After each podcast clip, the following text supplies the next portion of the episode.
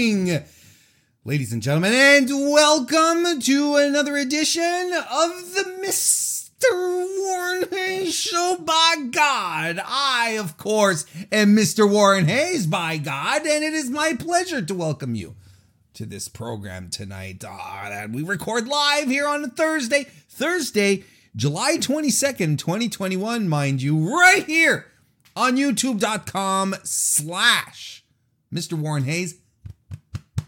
I'm really happy you guys are here. I'm happy you guys are joining me live here as we record this on the internet with all the, you know, all the um, the the the uh, the hesitations and the uh, the the uh, the stuttering and the the warts that come along with watching Mister Warren Hayes live. I appreciate it. Thank you all very much for being here tonight. When I say we, when I say when I'm thanking people, it's not an imaginary group of people. I'm actually imagining a real group of people here tonight who are joining us for uh, for the proceedings. Oh, right here. Look, live chat. That's what happens every Thursday. We've got Kelly Tonjes who's here. Good to see you. Robert Larry as well. Nice to see you, Robert. Flowman is in the house. Hello, Flowman. Mister Fritz is here too. Good to see you. Fifth generation Carney Joseph Witith. Witith. With. It's already starting. Fifth generation Carney Joseph Witith. Good to see you. Carney Joseph, nice to see you. Evan Wright is here. Hello, Evan. Big T is here too. We've got Bumpy here as well. My God. Yes, we not only we are live, but super live. And people often ask me, so Warren, what is the difference between live and super live? And I'm like, you gotta be there to know it. You you got you have to be there. To uh, you have to be there to understand. It's just as simple as that. So if you're here watching live, then you understand what the super live part is. Thank you everyone for being here. And if you're not watching live right now, or even if you are, if you're not watching live right now, hang on, hang on, let me get my, my act straight here. If you are watching live, thank you for being here. If you're not watching live, thank you for watching regardless. Like, I appreciate it. And hey, do consider giving the video a little thumbs up here on youtube dot com. That stuff helps out a ton. Uh, and I'm not even kidding. It helps out um, a, a, a bajillion times. I really, really appreciate it. So thank you very much uh, for, for, for doing that. And if you're listening to this on your favorite podcast application, thank you as well. I appreciate your, your, uh, your listenership over there as well. So, uh, so thank you. Thank you so much for, uh, for listening, and show some love there as well. Reviews are always appreciated. Like, subscriptions, whatever, that kind of stuff is fantastic. Tim Traver! It's here too. Nice to see you, Tim. It's always good to see you, Tim. Good friend of the show.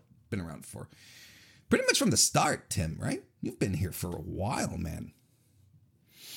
Um, hey, uh, so uh, business as usual. Don't forget to head on over to bell to bells dot com, your women's wrestling wire, over at bell to bells dot com, B E double L T O B E double L E S dot com. Subscribe to the YouTube channel. We've got so many great interviews up there. Tons of great interviews. Scoopsies for you. I've got an interview in the can with uh, with uh, indie superstar Jordan Blade, who uh, just recently became the Paradigm Pro Wrestling, the first, excuse me, Paradigm Pro Wrestling super middleweight champion. Got into that tournament, came out on top, and I had the the the the the, the chance to speak with her again. It's not the first time we chat, and she's uh, delightful. Uh, so that interview should be up tomorrow. So if you don't want to miss it, subscribe, subscribe to the Bell to Bells channel. And if you're not subscribed to the Mister Warren Hayes channel, why don't you do that? It's the same time. It's a great way to show uh, to show some support.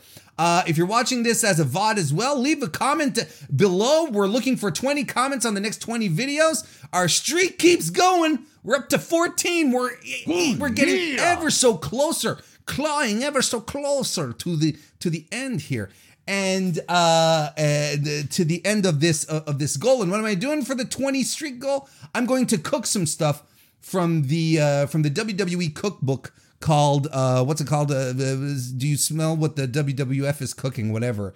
Uh, the one that had J R, The Rock, and Steve Austin on it. That one. I'm going to be cooking some stuff from there as a reward for hitting that, that goal.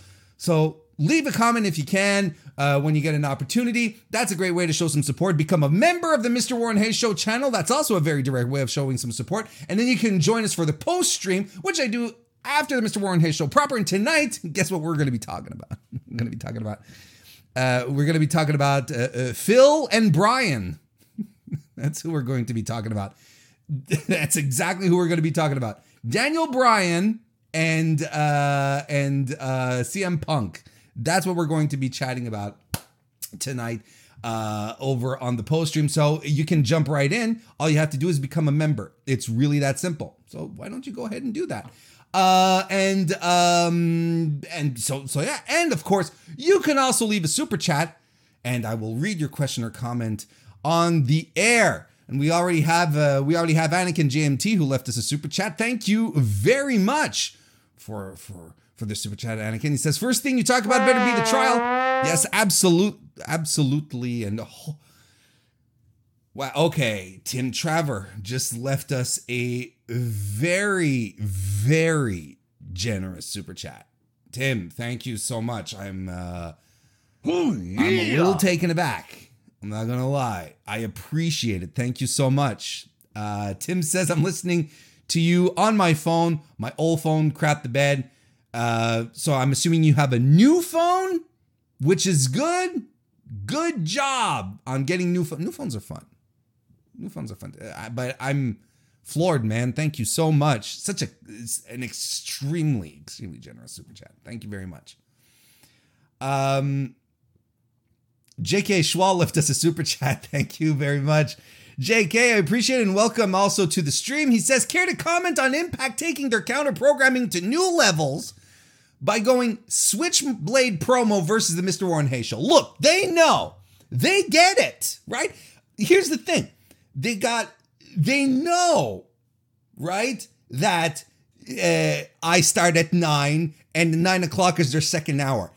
They know this. You know, Josh Matthews knows this.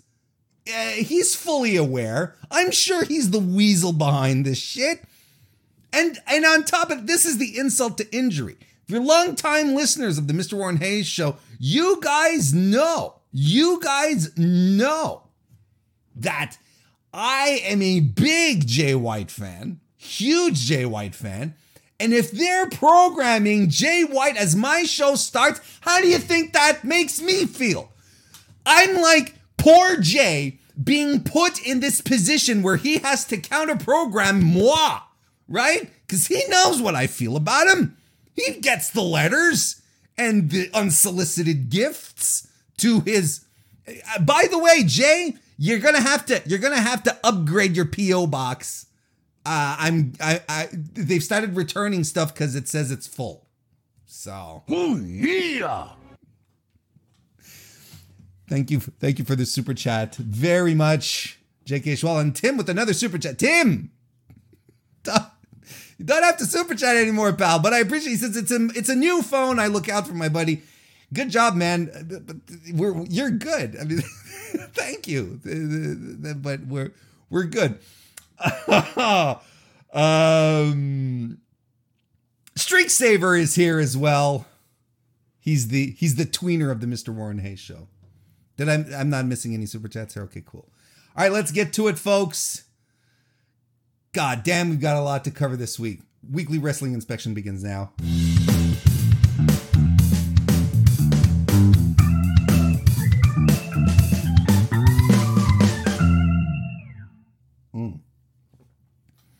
All right, so before we begin, I hope I am not, I'm not busy. Thank you, everyone, for being here. Nice, lively crowd tonight. That's cool.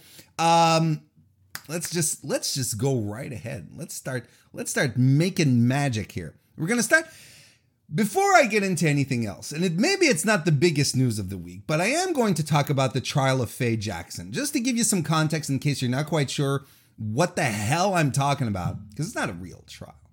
Faye Jackson. Um, beloved independent uh, wrestler. She's uh, she's been on the indie circuit for for quite a few years. Uh, a stalwart, a, uh, a a leader, a lovely human being. I've had the chance to speak with her in the past. She's a lovely, lovely person. Uh, inspirational in some uh, some would say. Um, one of these uh, one of these mentor figures out there on the uh, independent circuit. She retired not uh, just a couple of months ago, to shock and dismay.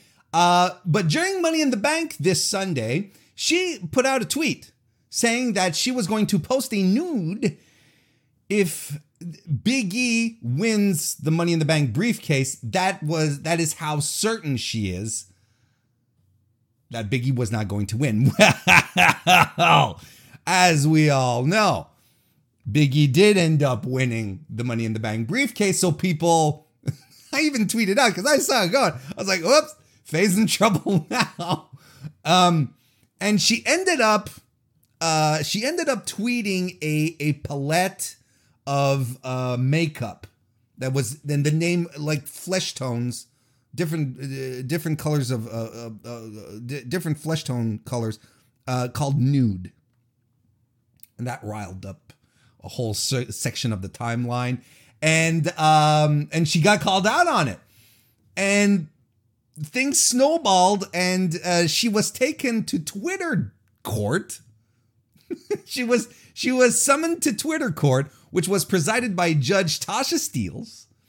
Uh, and, uh, she was being prosecuted by Sugar Dunkerton, Dunkerton, excuse me, Sugar Dunkerton. Uh, maybe some of you, uh, know him better under the moniker of Pineapple Pete from that, from that, uh, stint he had in A E W. Uh, Sugar Dunkerton was the prosecutor, and her defense attorney was one Big Swole, Maxine, Ariel Monroe, whatever you want to call her. But Big Swole was there. Uh, you had A J Gray, uh, uh, acting as the bailiff. And they opened up a Twitter space. This happened all last night. They opened up a Twitter space and they called witnesses and they brought, you know, uh, you know, uh, uh, Dunkerton presented the case as to why, you know, he felt that she had to provide the nude because uh, this was very misleading. And uh, Swole put up the defense. And ultimately, uh, and uh, ultimately, Faye Jackson was proven to be not guilty because she did say, I will post a nude. And she never did say, I will post one of my nudes. You know, but if you if you follow Faye and you followed her career, you know that, you know, there was kind of like, um, it was a magic, you know, there's a little, uh, there's a little flavor to what she does. Let's put it that way. Um, So people, I, I think, took for granted that it was going to be one of her nudes, but it was, you know, it was very aptly worded, and I think, I think she was unjustly tried here. I'm not gonna lie. It was a fun time, and at some point, I want to say, oh, by the way, Ryan Smith and Metal Michael, good to see you guys. Welcome, and the world-renowned historian. So what was awesome here is that is, is is that at some point there was like over. There was like over twelve hundred people listening to this on Twitter, uh, on on Twitter Spaces. It was phenomenal. The, they had a hashtag going that trended. I think it ended up trending number one in the United States. It was a big thing. My it was it, it you know it was silly, goofy fun where you had here's this is my takeaway here. This and here's my takeaway. What what happened here was an event created by, you know, black wrestling Twitter, if you, you know, for lack of a better way to, to describe it, right? Uh, who basically just came together to give themselves a moment where they were just going to sit around and, and roast each other, you know, just be goofy. And we were all invited to sit in on it. And that was awesome. And it was such a, such a, a, a fun thing to see because you, you could, you could see just how deep these connections are within, you know, the black wrestling community, Twitter or not.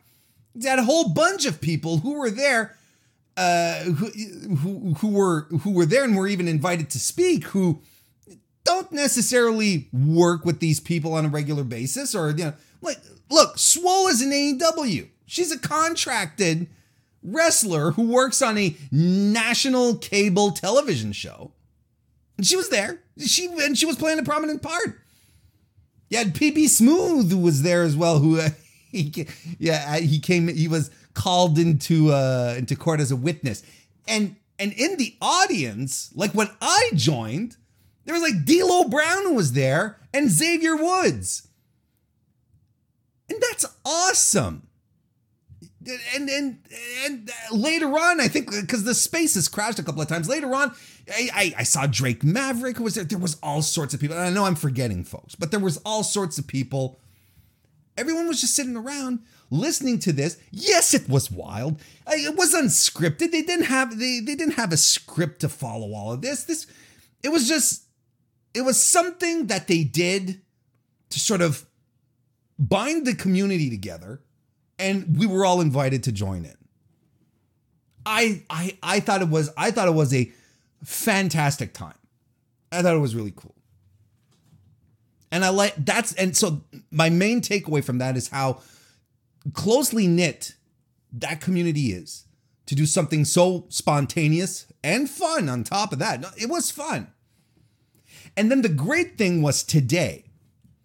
When I saw when when I when I started looking at the aftermath and people tweeting out, uh, this is where you started to see the miserable bastards again. You know, you know when things are fun, and then you have people going, "Oh, is this? Oh, they're not even doing this for charity. Oh, wait, uh, what's this all about? I don't understand what's happening. This is the most boring shit I ever seen." Then you're like, "All right." Pointless. Why are they doing this? And it's like, okay.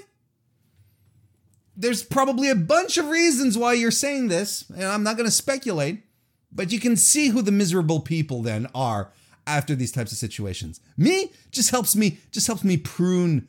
It helps me prune my timeline a little better. And I, th- then I know then I know what to then I know what to do. There are quite a few of them out there. But I thought it was delightful. I thought it was great. I thought it was great. Um,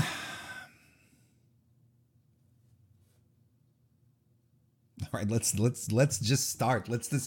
We'll go ahead. Like I don't know how much I'm going to be talking about matches per se tonight because I feel like there's a lot of, you know, we'll see how things go. But but there like there's too many events. Like we're and we're gonna go we're gonna go hard straight off the bat. I'm not saving this for any main event. If you were here early for the show, good on you.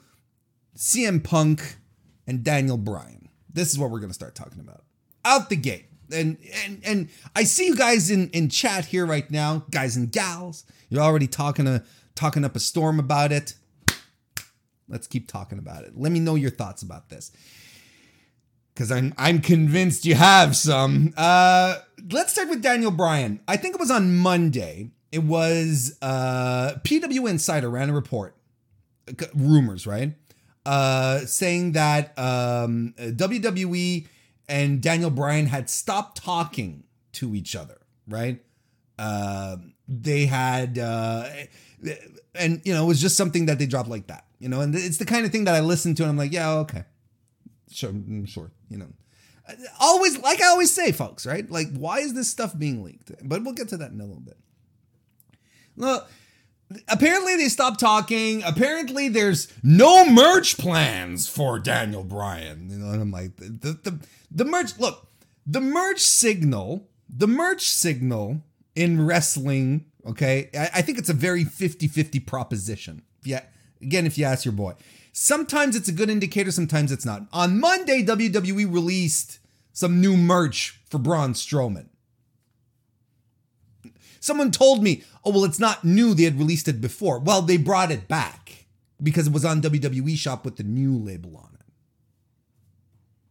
So, you know, I wouldn't I wouldn't put too much too much stock in that just yet. But, so, okay. So, apparently they stopped talking. Yesterday is the bombshell, right? Is the thing that happens. Uh, we've got our boy Cassidy Haynes over from over on bodyslam dot net, who says, as an exclusive, right? This is exclusive news on their end, that Daniel Bryan has signed one hundred percent with A E W. He says they're one hundred percent locked in and has already signed a contract with A E W. Which is wild. Now, you know, there's a lot of people who are v- being very tentative about this because Now, Cassidy, Cassidy's a fantastic dude. Body slam is can be a little hit or miss. You know, they they don't have. Yeah, I, I'm I'm definitely not saying that they're that they're garbage and they make shit up. Far from it. But they do have a, a, a, a let's say a, a, maybe a sixty forty. I don't know. We'd have to count. I'd have to do an official count. I don't know. Maybe they're batting. Maybe they're batting a three fifty. I don't know. But this is what they say. And on top of that, he even got more. Uh, he even got uh, more news in that regard. Uh, in regards to the uh, to how uh, um, A E W wants to use Daniel Bryan. He even had news on their on their their plans, right? Um, f- well, first of all, apparently, and again, this is in the news here. Uh, apparently, Daniel Bryan uh, or Brian Danielson, I don't know. I, I kind of feel until he actually switches, I'm still my go-to will still be Daniel Bryan because I'm still holding out some skepticism, just healthy skepticism.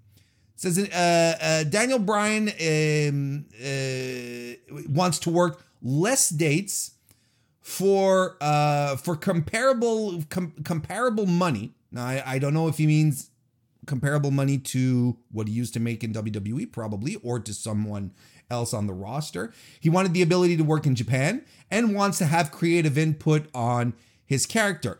You know what it smells like? To me, it smells like the Mox deal. I'm pretty sure that's the kind of deal that uh, that John Moxley has, right? Heavy J, good to see you. And yeah, guys and gals, dream, dream in the chat. The dream matches. Let it, let them pour. Um, and as far and as far as their the uh, the reported uh, uh, alleged plans that they have for Daniel Bryan, the tentative plans. Um, the plan is for uh, Daniel Bryan to make his A E W debut on September twenty-second, which would be at the Arthur Arthur Ashe Stadium show, right? Uh, the plan is to hold off debuting Daniel Bryan until uh, after all their plans for All Out is, are wrapped up, which, which honestly is extremely reassuring because that means that they've planned up until All Out, which as a wrestling promotion you should be doing, and they bring him after the pay-per-view. Um, so, so yeah, so that that's really interesting. I mean, look. The the skeptic I think it's I think it's okay to have a level of skepticism in regards to Daniel Bryan actually leaving W W E, because those of us who have a memory, which is most of us, but you know, those those of us who remember will remember Daniel Bryan a couple of years ago, kind of doing the same thing that he did here, going around. Uh, going around, uh, uh, doing the, uh, doing the rounds, the interview rounds, saying, uh, I want to wrestle, uh, Jushin Thunder Liger one more time. I want, you know, the, like, well, motherfucker, just stop, stop wrestling for W W E and go do it kind of thing. And he comes back and he does the same round again. So, you know, a bunch of us are, are like, yeah, it's fun to dream, isn't it, Daniel? But it's up to you to make this a reality. Now, is this a reality? Are we at the position now? Are we at the moment where Daniel Bryan is indeed, has indeed packed it in and is like, nah, I'm good, Vince. Thank you for the opportunity. I'll see you later. I, my point is that I think the skepticism is healthy. I think skepticism is healthy in general. You know, not just in this situation. I think it's good to have, to, to, uh, to, uh, to be leery and to not let yourself be suckered in just because people are saying stuff that you want to hear kind of thing. I think it's fine. But it feels real.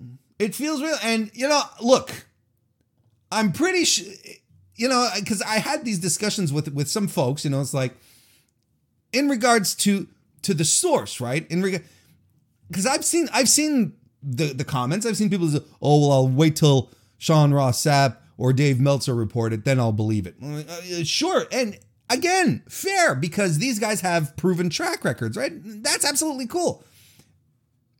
I kind of feel like Cassidy Haynes would not be putting out this information unless he was pretty goddamn sure about it. Because if this flops, if this is proven to be untrue, he's burned, and he's going to be, it'll go either way for him. If it's true, he is going to be the guy who broke the Daniel Bryan story, the Daniel Bryan to A E W story, until the end of time, right? Until the absolute end. But the opposite is true. If it's proven to be false, he's going to be the guy who led everyone on. He's going to be the liar. He's going to be the guy who tried to make us believe that Daniel Bryan was... Like, his neck is on the line here. And this is not, you know, uh, some second-rate dirt sheet guy. Cassidy does good work, and I'm pretty sure that he he wants this to... He wouldn't be putting this forward unless he felt comfortable about it. So, cross our fingers. I'm excited at this prospect. I've talked about this before. Daniel Bryan going anywhere else? Forbidden doors broken down? Are you shitting me? I think the one thing that would make this this this beautiful, you know, parfait absolutely spectacular and delicious would be to have Daniel Bryan go for one more run in Ring of Honor, because he's one of the O Gs. He's one of the guys who made Ring of Honor Ring of Honor. I know they, there's less money there, so on and so forth. I get that. But still, my God. And I think that the big story out of all of this is going to be W W E was not able to keep him despite the gobs of money that they probably threw at him. And that's going to be telling. That's going to be something else. Now, C M Punk. This time, we are going to talk about Fightful. They reported that C M Punk is in talks to return to wrestling. We hear this every year, right? We we hear this every year. It's like Alberto Del Rio saying that he's talking with Triple H. We hear this every year. But the fact that Fightful is reporting it does indeed give it give it some some credence, some credibility. Plus, uh, Phil didn't go on on Twitter to to to shut it down, which is something he's done numerous times in the past. So, Punk is in retu- is in talks to return after wrestling his last match in two thousand fourteen. Outside of a masked appearance in two thousand nineteen, he has not been actively wrestling. Uh, he's been on the sidelines. He's even said that he's, you know, doesn't want to do it again, whatever, and so on and so forth. But Fightful is reporting that that uh, that it seems probable. He's been told by higher ups. They've been told, excuse me, by higher ups uh, that um, that uh, w that he won't be going back to W W E. So A E W seems more and more likely. Again, I mean, this is this is like this is kind of like Daniel Bryan doing the, the doing the circuit and saying, you know, I you know, I'm done.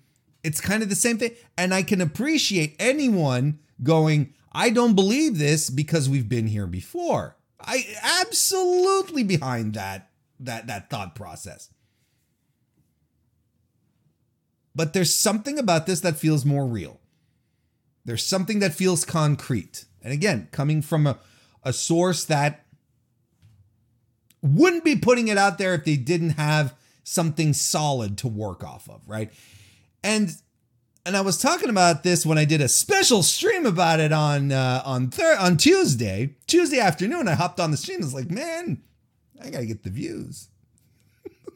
But what's fun? We chatted about it for an hour in the chat and everything. But as I was saying there, this is what I'm thinking. I'm seeing, I'm seeing C M Punk. If I'm C M Punk, I'll put myself in his shoes. If I'm C M Punk and I'm looking at Sting and I'm looking at Christian Cage heading over to A E W to close out their career on their, on their terms, right? To protect, preserve, add a layer to their legacy, sort of wrap everything up and be like, you know what? This is how we wanted it. This is how we wanted it. This is how we wanted things to end. As opposed to the whims of Vince McMahon. He's forty-two years old. Excuse me. Not, not an old man by any stretch of the imagination. You know, Bobby Lashley is forty-six. You know, he's not, he's not over, uh, he's not over the hill by any stretch of the imagination, you know? But I think he, he's taken a moment to look back at his, uh, at, at his history and look at his legacy and be like, you know what?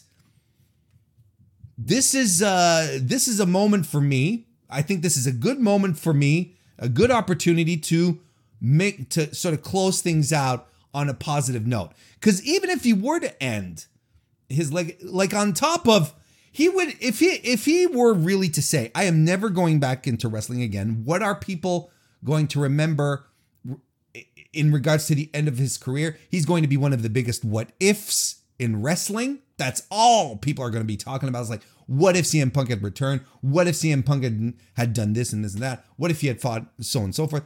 Plus, he's going to be the guy who tried to transition to M M A and uh, and never won a match.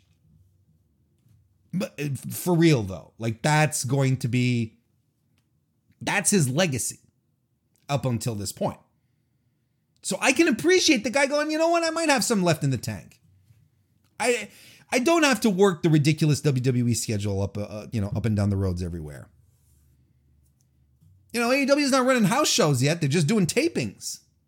That's that's a good deal, you know. So I can appreciate him doing that, and I'm pretty sure there's a little bit of Daniel Bryan in that as well. But again, this is something we've talked about in the past in regards to Daniel Bryan. And Daniel Bryan, I think, is a guy who always wanted to, and I think he said it himself. He wants to leave the business in a better state than when he came in. And I think I think he realizes that there's no way he can accomplish what he wants if he uh, if he stays with uh, if he stays with W W E. So this is it's really exciting news. It, it, it's the kind of stuff it's the kind of stuff that really does remind me of back in the mid nineties. When W C W was coming up and kicking W W F's ass and the talent trades and, you know, W W F guys jumping ship to W C W, then all of a sudden, then you have guys, the opposite starts happening. You know, it's exciting as a fan in these moments here because all you have to do is sit back and enjoy it. Just like, gosh, damn, this is exciting. This is so good. It's so it's so much fun to see this stuff. To see this stuff happen before your eyes. It's and and for it to, to even be in a position for us to for, for it's great that the business is in a position where this kind of stuff can happen, where these big moves, these big time players can switch around. Or at least give us the impression that they can switch around. Uh, is it's great. It's absolutely great. I love it. Now the question is, you know, I, I, I, first of all, D G M C, good to see you. Welcome to the chat. And look at that. We have Dan Reed of Eve Pro Wrestling Eve, who's with us. Pro Wrestling Eve coming back in August. Uh, right? Is it? No, hang on a second. I'm confused. Pro Wrestling Eve is coming back. Wrestle Queendom. No, I think it's in November. Excuse me. Right, Dan? November. Well, I'm going to give you a plug, Dan, because I'm glad you're here. I'm always glad to see you. November first. Or am I confused? No, I'm, I'm super confused now. Hang on a second. I'm going to pull up the information here because I'm glad Dan is here. And I'm really excited that uh, Friday, August twenty-seventh. There we go. I'm really excited that, that that Eve is coming back. I'm glad you guys are running shows and we're coming in huge with a big queendom. August twenty-seventh. So in a little over a month. Glad to see you back on uh, back on it. It's fantastic. No, I was I was completely off. There you go. And did I say three? I meant four. I'm so stupid. I'm, yeah. You know, there's evenings like that. I Look, I'm not going to try and make excuses for it. I'm just, I'm just stupid. It's good. Good to see you, Dan.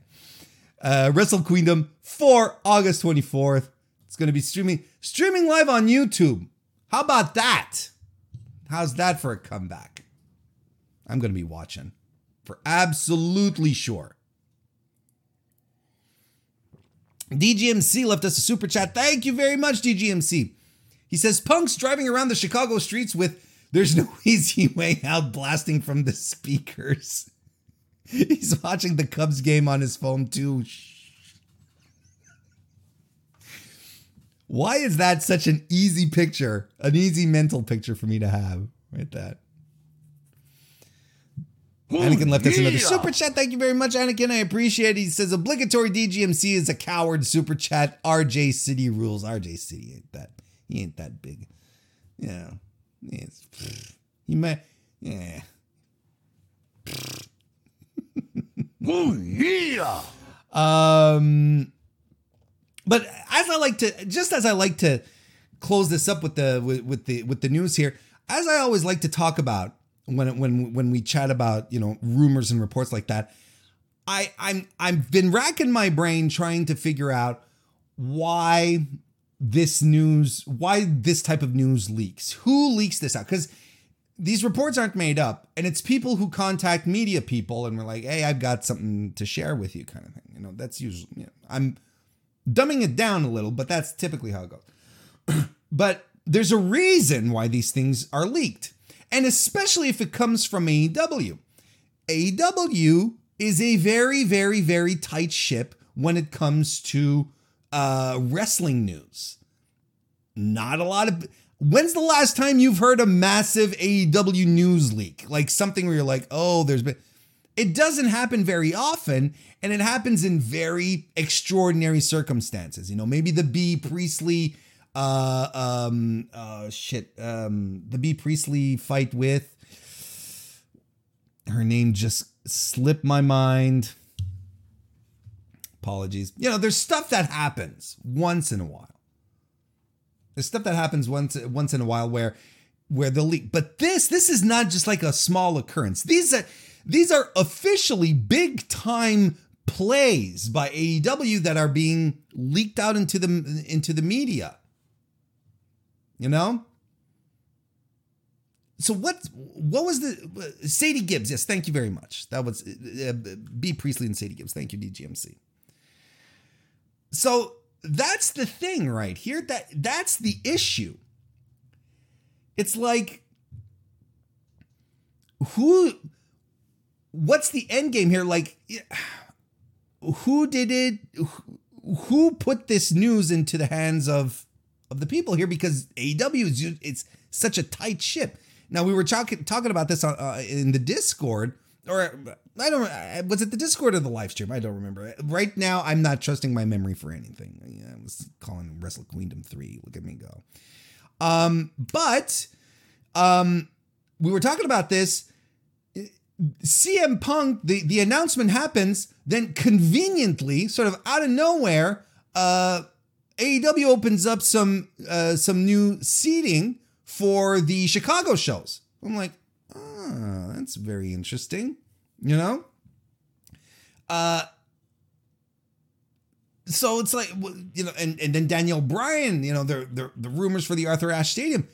Is this, you know, part of the ploy? Is this simply A E W that's like, look, we got to hold on to the headlines. Let's just put some news out there. Everyone's talking about, you know, Goldberg and John Cena. It's like, I mean, mm, it could be. I'm not saying that they did it themselves. I'm just, I'm, I'm questioning who did it. What's the end game here? But the thing here, whoever, however this happened, what, whatever happened here, A E W is in a, is in a position now where it's created expectation for itself. You know, there's a difference between when wrestling Twitter creates a rumor about something, then works itself into a shoot, then we get to the event and the rumor doesn't happen, and then they get mad. They can only get mad at themselves because they made the shit up. Where in this circumstance here, A E W, or at least this news has been leaked. This news has been leaked. So now A E W is in a very, very unfortunate position where now people are expecting it. So it either happens and people are happy, but if it doesn't happen, ooh, ooh, there's not going to be, uh, ooh. It'll be very, very interesting to watch how all of this goes. But it's very, very curious. I want to say hello to Kristen Ashley, the first lady of the Mister Warren Hayes show. Yeah. Hello, Kristen. Welcome to the chat.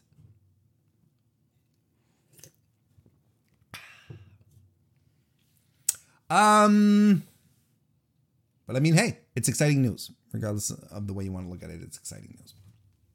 Let's talk about Slammiversary twenty twenty-one that happened this weekend. Uh, I was able to catch, I was able, I watched the show. What am I talking about? I was able to watch, I, I watched the show. I watched the show. I'm going to go through things very quickly um, because there is a lot of stuff I want to talk about. And, you know, I thought it was, a, I thought it was a fairly good pay-per-view. Don't get me wrong.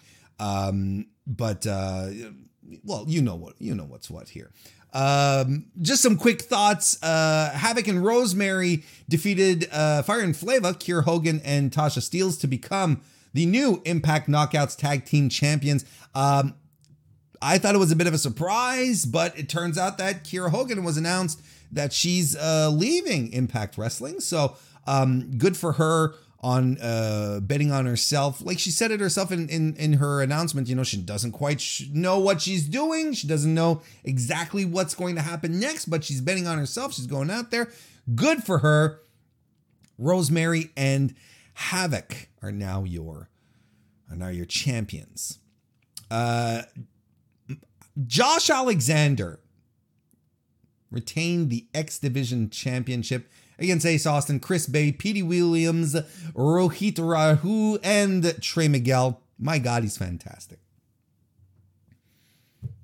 Uh, Josh Alexander, you know what? If I'm Impact Professional Wrestling, personally, I'm I'm getting Josh Alexander off out of the out of the X Division, and I am pushing him to the moon as the guy who is going to take the Impact title back from te- from Kenny Omega. I think he's the guy. I think he's legit. I think he's legit. He looks the part. Uh, Impact fans love him. Even people who don't watch Impact like the guy because he goes out onto the indie circuit. He's around. He does. He does this stuff. Uh, and. Uh, And he's he's just amazing. He's just absolutely amazing. Am I taking your booking ideas, Evan? Am I? But I think I think that's the thing you do. I honestly I think that's the that's the that's the best choice. I really do. I don't see anyone else on on their roster who who looks the part, who who can come across as a champion, but then on top of that, who is also someone you can elevate to the to the main event scene in, in Impact. I think Josh Alexander's your guy. Plus, what a great match we'd get out of him and him and Omega. Woo! Brian Myers and Tenille Dashwood lost to Matt Cardona and his mystery tag team partner, who turned out to be, shocker of shockers, Chelsea Green, who is fighting, helping her fiance uh, defeat his former best friend and his legit ex-girlfriend. Sure, th- this was this was passable. That's all right. W. Morrissey defeated Eddie Edwards. Fantastic. Um, good. Nice slow burn push for Morrissey going through people on Impact. I think that's great. Eddie Edwards is Eddie Edwards. And then we had a surprise match. We had Madman Fulton and Shera, who got beat, squashed in like a minute thirty by Finn Juice. David Finlay, Juice Robinson, showed up out of nowhere. Big surprise. That was fun.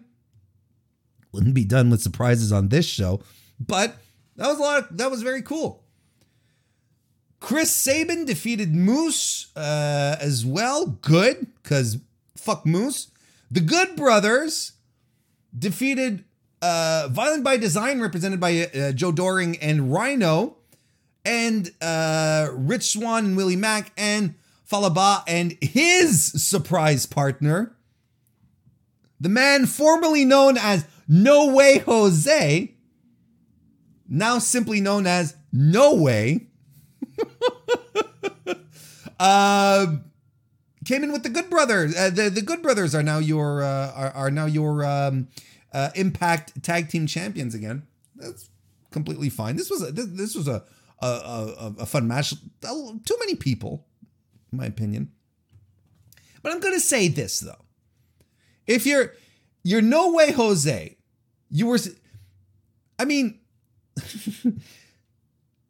if No Way Jose couldn't get himself over in W W E with the dancing conga line shtick, why the fuck is he still doing it? Right? Why is he still at this? Change the gimmick. It, it sunk you.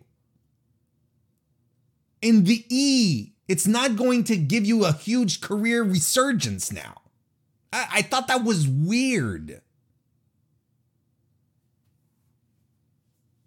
Deonna Purrazzo and Thunder Rosa had a fun match. A really fun one. Deonna Purrazzo, of course, retains.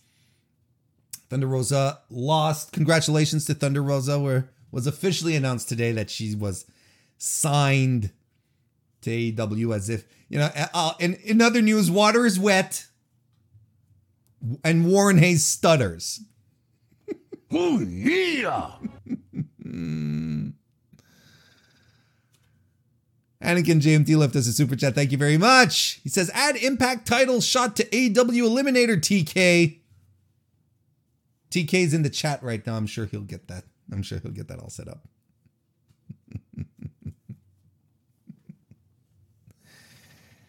And the main event, Kenny Omega retained by defeating Sami Callihan in a no disqualification match, which was ah oh, great. It was it was great. It was great. I thought it was a fantastic plunder match. I thought it was a great, great plunder match. Um, Callihan, um, I, I this is this is the best match I've seen Sami Callihan have. Uh, bar bar none. I, I I thought it was I thought it was tons of fun. There was it was violent. Uh, it got uncomfortable by at, at certain moments, which is what should happen in these types of situations, especially when Sami Callihan is involved. This was great. I thought it was a nice, brutal, messy main event. There was drama throughout. Uh, I was. Like, this is the kind of match where I'm like, there's no way in hell Sami Callihan is winning. But the drama was built so well that the near falls had me believing. I was like, he's going to do it. Ah, shit, of course. And then you sort of hate yourself because, of course, he's not going to do it, Warren. But then kudos to them for making me believe, right? That's that's the part. I liked it. I thought it was a lot of fun. It was a great main event. Kenny retains. And then Jay White shows up with the never open weight title from New Japan. Jay White, current leader of Bullet Club, or at least, you know, he's the one where he's the one who wears the mantle of uh, authority. Let's put it that way. He comes to the ring and just stands across uh, Kenny Omega, who was not only in Bullet Club, but a leader of Bullet, Bullet Club, but before Jay White was Bullet Club. When Omega was, uh, when Omega was Bullet Club, uh, Jay White was in Chaos.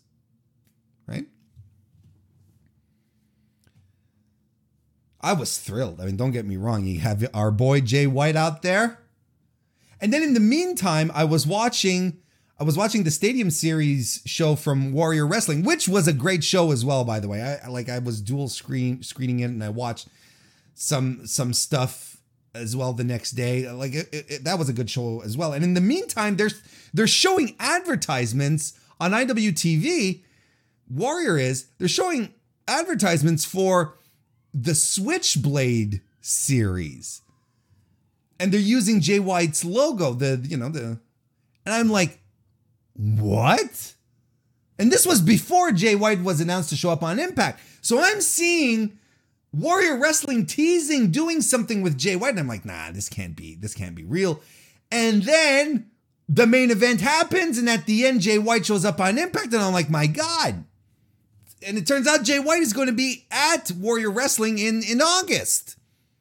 Doing indie dates. It's fantastic. And it just turns out that I'm going to probably be in the United States around that time, so I might be heading to Chicago to go see to go see Jay White. You kidding me? It's fantastic. I love this stuff. And, you know, so anyway, so the story here is that uh, is that the the the elite, the all the the, the Good Brothers, They, they're surrounding um, Kenny Omega, and they throw up the two sweet, and we don't get to see Jay White do the two sweet because everything goes dark. There was a post-match angle, but look, the thing here is that Jay White is in North America. He's forbidden dooring the shit out of the forbidden door, and we still. I'm I I'm going to. Catch up with Impact when we're done here. I want to find out what the hell is going on. He's got the Never title with him. Wrestling is wrestling is exciting. Wrestling is absolutely exciting. How can you not get behind all this this cross-pollination? And then Impact announced during that they did a teaser for Bound for Glory, and they start flashing logos for Impact, A E W, New Japan, Ring of Honor, and triple A. So like Impact is like this, it's is like this ground zero for all this, this forbidden door stuff. Like everything, it's so cool. What a great time to be a fan. And perfect, you know, with everything reopening. It's great stuff. Anyway. Um, uh, uh, uh, uh, um, Slammiversary. I thought it was a fine show. It was all right. Great main event. And, uh, great X Division championship, but per usual, right? I mean, there wasn't Ring of Honor on the teaser. Are you sure? Didn't I see Ring of Honor? I could be mistaken, but I feel like I saw Ring of Honor. I couldn't. But look, they did that announcement. It's fantastic stuff. Vape Ross, Vape Ross, Vape, good to see you. And welcome to the chat. Um, Money in the Bank. Money in the Bank twenty twenty-one. Also happened this uh, this Sunday. Um, a little of an, an uneven show. And... Um, A little of an uneven show, but Ooh, yeah. let's talk about it. Uh, but before, I'm going to read a super chat from Swiss Roll Chris. Good to see you as well. well welcome to the chat. He says, uh, this is wrestling's brightest timeline. Yes. Yes. You know, Steve from um, Going in Raw, he Ooh, did a, yeah. he, he took that shot of the, um, if you guys watch Loki, of course, the, uh, of the timeline, the sacred timeline branching off. And he put it, you know, he, he wrote Nick Gage, C M Punk, Daniel Bryan, and he just put that there. And I'm, but yeah, this this is this is a very pretty timeline that we're in right now. I think it's I think it's the best timeline. I agree. Thank you for the super chat, Chris. I appreciate it. Anakin J M T left us another super chat. Thank you very much once again, Anakin. He says somewhere Jerry Jarrett is weeping tears of joy at T N A finally hitting it big in wrestling. Or maybe he's weeping tears of, why was, what did I do wrong? Why am I not around anymore? could be, could be a, a little bit of column A, a little bit of column B, you know. uh, all he had to do, all he had to do was buy W C W. I don't know why, you know, but it would have been fun. All right, Money in the Bank started off with the pre-show where the Usos defeated the Mysterios uh, to win the tag team championships. This was, yeah, I, you, I have standards when it comes to Usos matches because I sincerely believe they're a fantastic, fantastic tag team. They're one of the best tag teams out there. Um, but um, yeah, this wasn't quite it. It didn't quite click for me. But I also feel that the right men won in kayfabe. However, you turn around and you're like, all right, well, Jimmy gets a D U I and, uh, you know, business as usual, and more than business as usual, we'll give you a championship. I don't know what's going on with that company. I don't know, man. Like, there was a time, there was a time where W W E would like, no, we're sending you to, we'll pay for rehab. We'll do. But again, I've talked about it and I'm, I've talked about it before and I don't want to hammer this too much either, but he, his, the first step is him deciding whether he wants to get help or not. That's up to him. There's nothing else. No one can force him into rehab. But if everyone's enabling him to continue the, this destructive behavior, because it's destructive behavior, whether he's an alcoholic or not, again, not my place to, to say or to judge, but he does have a problem. Just saying. People are enabling him to continue that kind of that kind of behavior. He's never going to change. Then we had the women's Money in the Bank match, which it wasn't great. It really wasn't. Um, and as much as I, I'm, I'm torn on the finish, right? This is where I'm torn on the finish of this match. I'll tell you why. You have ladder spots and ladder matches have become progressively stupid, I find, over the years, where, you know, we had, you know, you all, we all have the visual of someone climbing very slowly when they could just go doop, doop, doop, doop, doop, but no, they're waiting for the other guy to come in to do the spot thing, right? And then everyone's fighting on the ladders instead of just focusing. So to see Nikki Cross, Nikki Ash,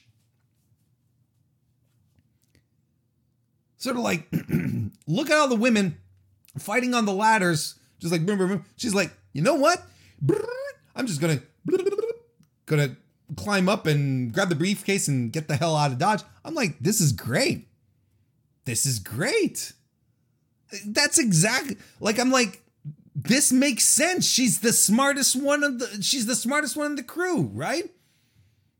But I'm like, it's a little anticlimactic. And it's a little, it's a little, uh, little anticlimactic, not going to lie. I don't know. But I don't think it was a good Money in the Bank match. I don't. Uh, A J Styles and Omos uh, defeated the Viking Raiders to retain their tag team championships. Uh, my, my takeaway from this match here is how A J Styles is over, because A J Styles was pushed to be a big deal. So people see him as a big deal. So when he comes to the ring, he's a big deal. Uh, the Viking Raiders and Omos have not.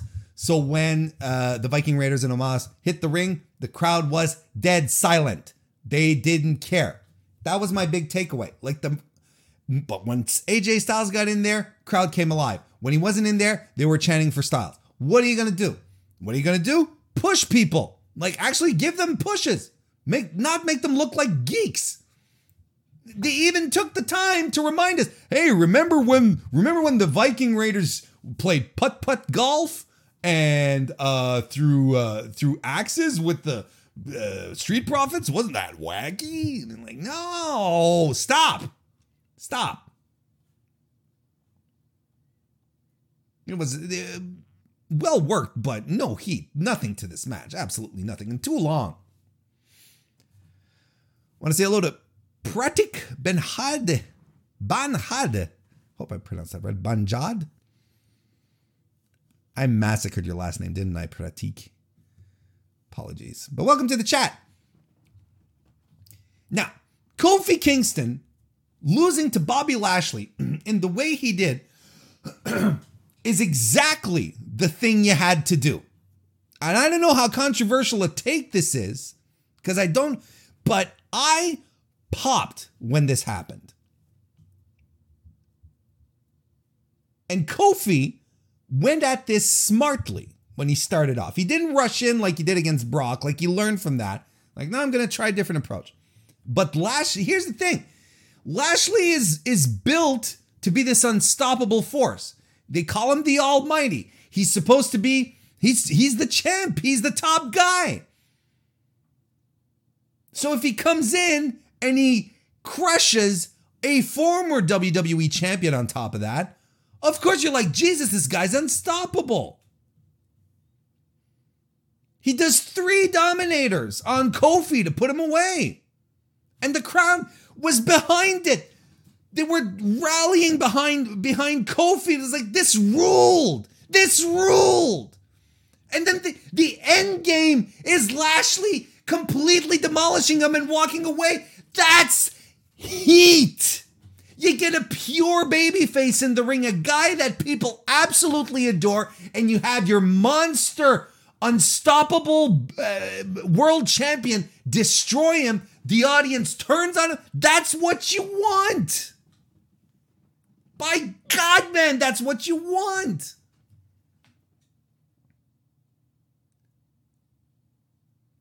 Now, I chatted with people on the Discord about, about this, you know, and the main complaint that I get is like, well, why, why did he, he lost to Kofi a couple of weeks ago and so on and so forth. And why all of a sudden, what, what are the matches leading up to this?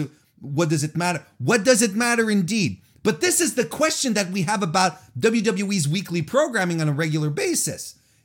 Technically, the pay-per-view matches are your big-time things. This is where this is where it matters. This is where we complain when we get fuck finishes, when we get uh, when when we get outside interference that makes no sense. When we look at this show belongs on a Raw. You know, this was a was scheduled to be a W W E Championship match on a pay-per-view, where the W W E champion just completely obliterated his opposition.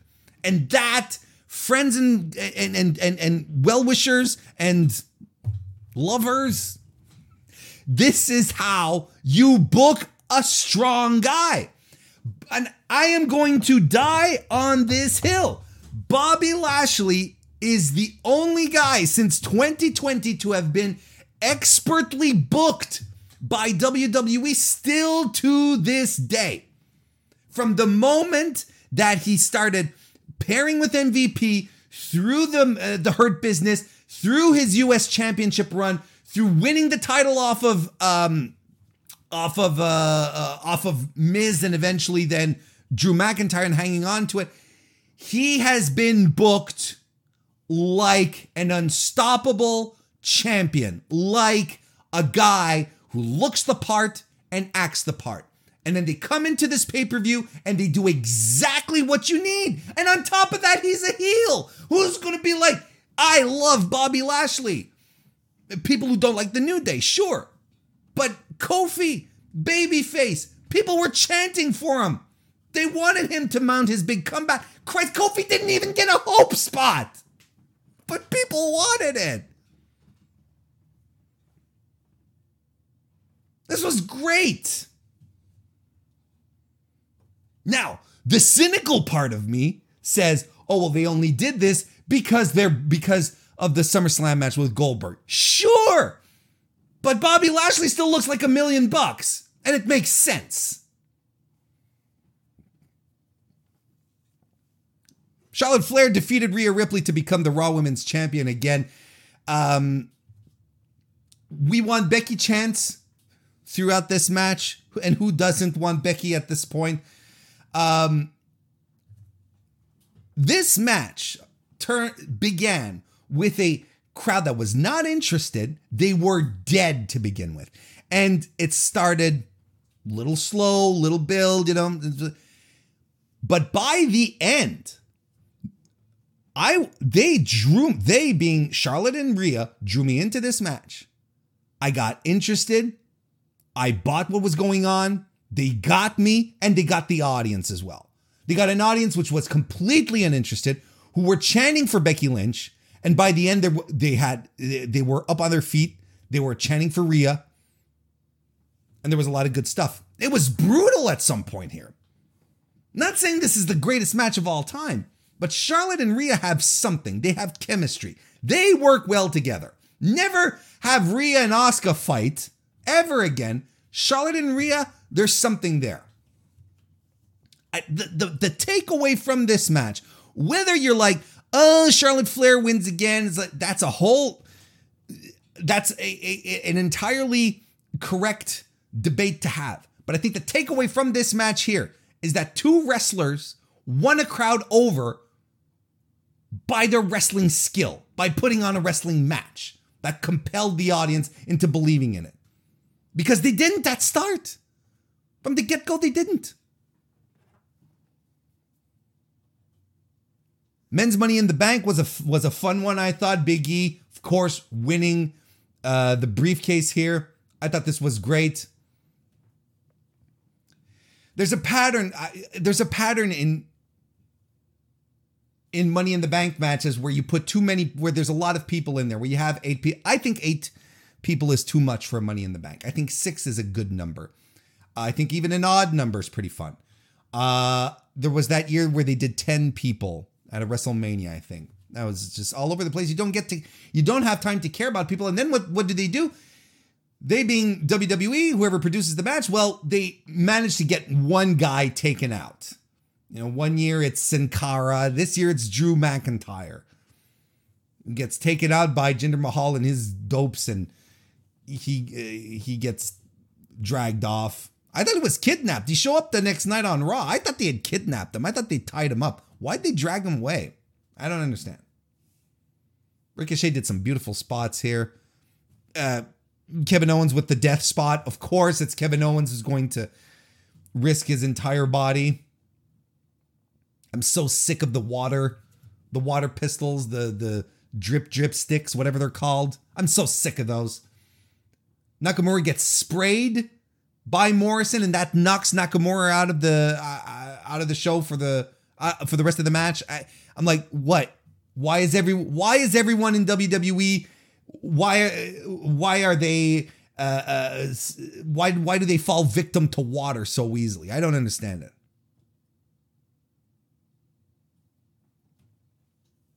But good for Big E, and I hope they do something. I hope they do something really, really exciting.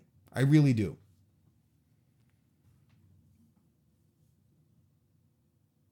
And then the main event was uh, Roman Reigns retaining his uh, Universal Championship against Edge. I didn't like this match. I really don't. I understand the type of match that they were going for.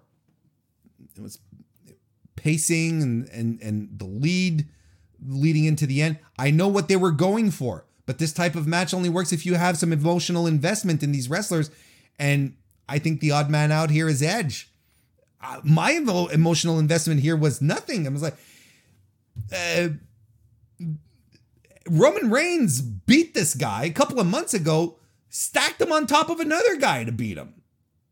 It doesn't mean, I was like, I don't care about this match. I really don't. So what they were trying to do here, I understand what they were trying to do, but it didn't work because I think they overestimated how emotionally involved people are in these matches. I think W W E over, I think W W E sees a, an entrance pop as, oh, people are interested in our wrestler. They really like him. But there's a difference between popping for an entrance and really being involved in a wrestler themselves, themselves, themselves. Anyway. Uh, there were shenanigans, the Usos, the Mysterios. Seth Rollins shows up and he brawls. Look, Roman retains. He grabs the microphone at the end, and I'm like, oh, he's cutting a promo. Cena's showing up. Who shows up? Cena shows up. And the place explodes. Now, this this is a this is a a a, a recent example of what a pop in wrestling is. A big pop. You know, when people say, oh, the big pop that uh, Seth Rollins got. That, when John Cena showed up on that stage, that is a big pop. And it should be your go-to whenever you're arguing with someone who says they got the big pop. What a big pop. Was it really a big pop? Because what John Cena got was ridiculous. That, honestly, up there with the Stone Cold Steve Austin reactions, that was remarkable. That was like the Hardys coming back to W W E kind of pop. That's the kind of thing that gives everyone else on the card nightmares, because they're like, and I thought I was getting big reactions, you know? Oh, yeah! John Cena's back. It's big. It's a big deal, and and I and I understand why W W E decided to bring him back as well, right? Makes sense. Why wouldn't it make sense to bring to bring him back? Live crowds are back. You want to do some crowd pleasing things, and then on top of that, you want to make sure people actually buy tickets to SummerSlam, right? Get John Cena in here. Now, is is that a Is that a testament to W W E's inability to build current stars that are as big as their old stars? Sure. John Cena is not coming back to wrestling. This is a band-aid, per usual, right? This is what W W E does when it used to bring back The Undertaker, when it does Legends Night, when it does all that kind of shit. Those are break glass in case of emergency situations. Why do you think that right now they're talking about booking The Rock for WrestleMania next year? Well, they have to because of The Rock's schedule, right? But they're doing it because, because they don't have anyone that big. They don't. And whose fault is that? Creative. Vince. Bruce. Kevin Dunn, whoever you want to put the blame on. Don't know how to make stars this big anymore. They just don't. They really don't.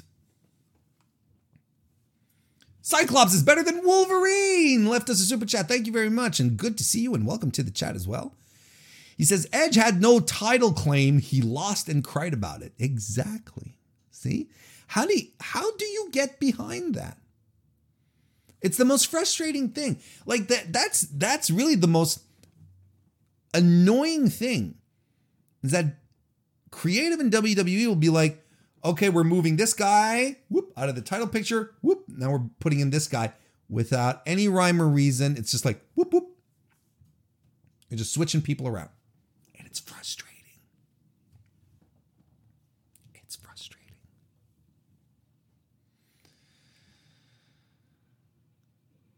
Um, let's see here. By the way, thank you everyone for being here. Lively crowd tonight. I'm having a good time. Hope you guys are having a good time. I'm in, and thank you for being here. If you haven't already liked the video, share it out into the universe. Why don't we get more people in here? Just, just, you know, just throwing it out there. Um, so on Monday Night Raw this week, It was uh, it was announced that uh, N X T champion Killer Cross, Karrion Kross, excuse me, I'm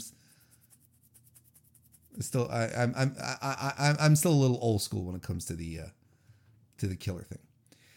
Um, it was announced that uh, he was going to uh, debut the N X T champion Karrion Kross on Monday Night Raw. He had shown up on Main Event a couple of weeks ago, probably doing some screen tests, what, whatever the fuck. And he shows up. No reaction. There's no Scarlets, or they're not doing the whole entrance. He comes in, his opponent, Jeff Hardy, who comes out to no more words. Big reaction from the crowd. Jeff is beaming. He's so happy. Like, he's legitimately happy. And he comes to the ring and he beats Karrion Kross, uh, pinning his shoulders, putting his legs uh, up on the second rope. Beats beats your, your N X T champion one, two, three in the middle of the ring.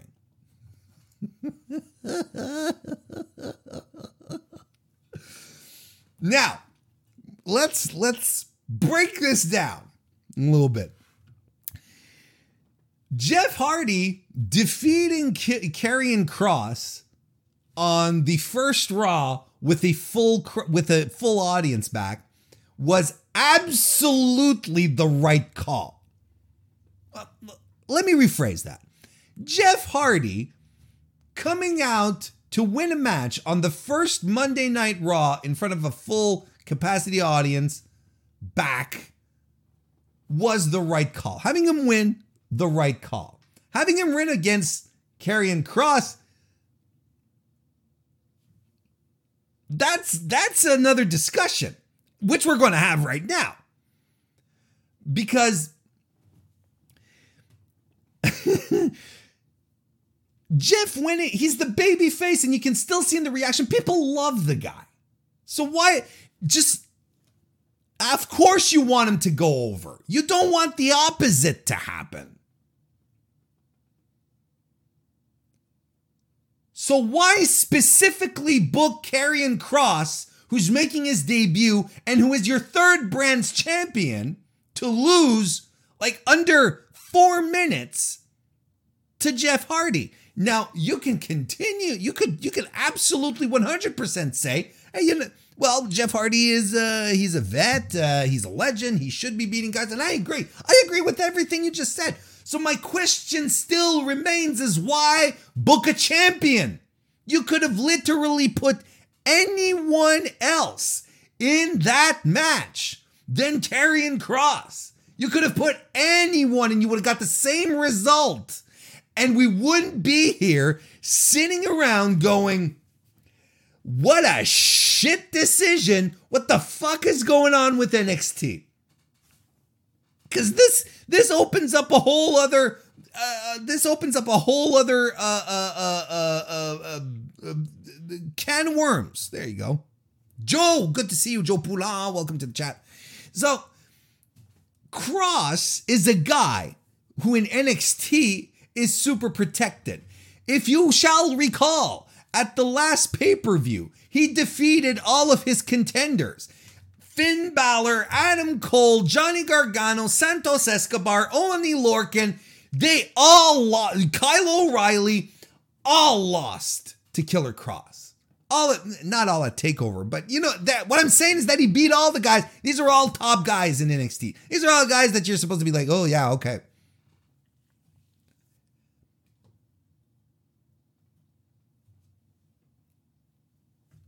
The piss decision is to have this happen at the expense of your of your N X T champion that's making his debut on Raw. This literally, like I said, could have been absolutely anyone. And then people in W W E will will and, and defenders will then come and say, but, but wins and losses don't matter. But they do. And then you have Pete Rosenberg, my God, going on Twitter and stating exactly that. Wins and losses don't matter. It's all about the stories. The stories. The stories. Because any other television show or movie or even a fucking stand-up comedian who knows who, who who's worth his weight or her weight will be able to tell more compelling stories than what W W E does. Wins and losses always should matter in a pro wrestling match, because otherwise, why are you watching? Why are you watching wrestling? For the story. The story is always about who's going to win in the end, who's going to lose in the end. That's always what it's about. That's why wins and losses matter, people.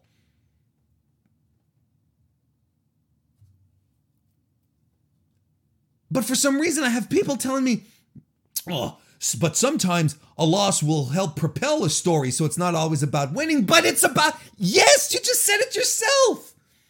Sometimes the loss will help propel a story, so wins and losses are, are, are what matters. That's your story. They help propel stories. My point is that stories are at the service of win-loss records. It's not the other way around, and it's especially, it doesn't exist if you're like, wins and losses never matter. One of the reasons that the Alexa Bliss stuff is so mystifying is because there is no rhyme or reason as to wh- why are these people fighting, where's the, who, and what what's the significance of a W or an L here? Because none of it matters. Everything seems to be above it. Even in the, even in the the the old school stories where you'd have like, uh, uh where you'd have a guy, you know, the, oh he he stole my jacket. I I'm gonna I'm gonna come back to you and I'm gonna get my jacket. I'm gonna meet you in the ring and when I beat you, I'm gonna take my jacket back. When I beat you, I'll get my jacket back. But the win and the loss matters. I don't know why it's so hard for people to wrap their mind around it. There is no wrestling story if you don't get a, a an ending, a conclusion in a match where something matters, because the wins and losses are at the base of everything.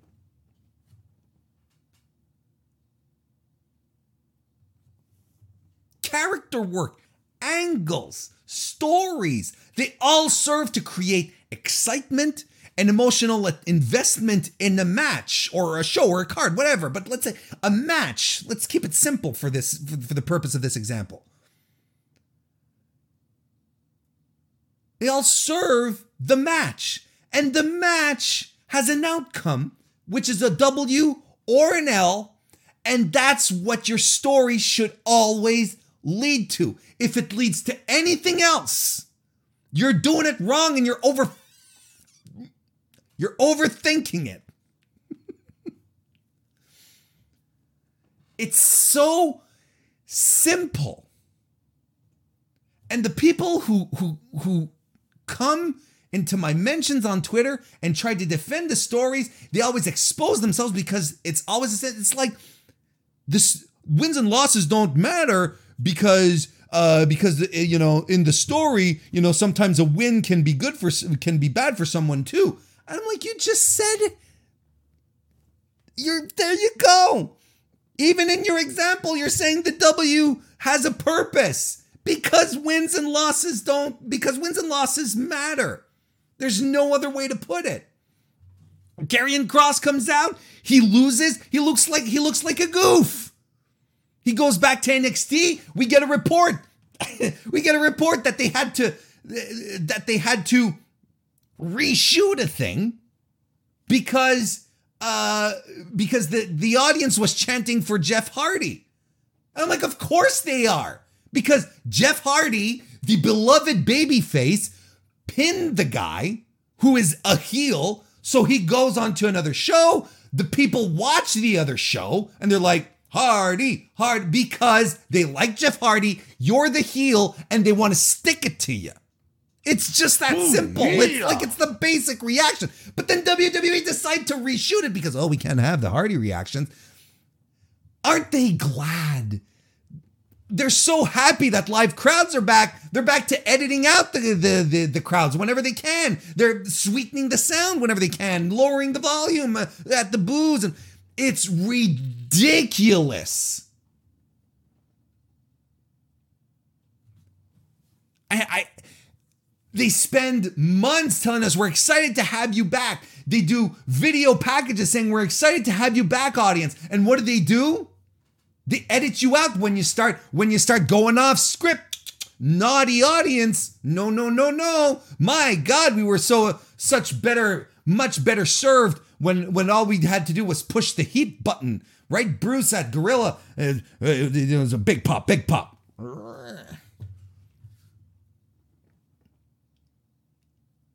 Doesn't even reward your audience. They don't reward their audience for paying attention to the fucking product. The N X T crowd watched Raw the night before. They're coming in to watch the show the next night. Live. And they're like, no, we, oh, no, we can't put this in. And they're paying attention. They're doing what you sh- what you should want your audience to do, but you're not rewarding them. They're, you're punishing them for doing it.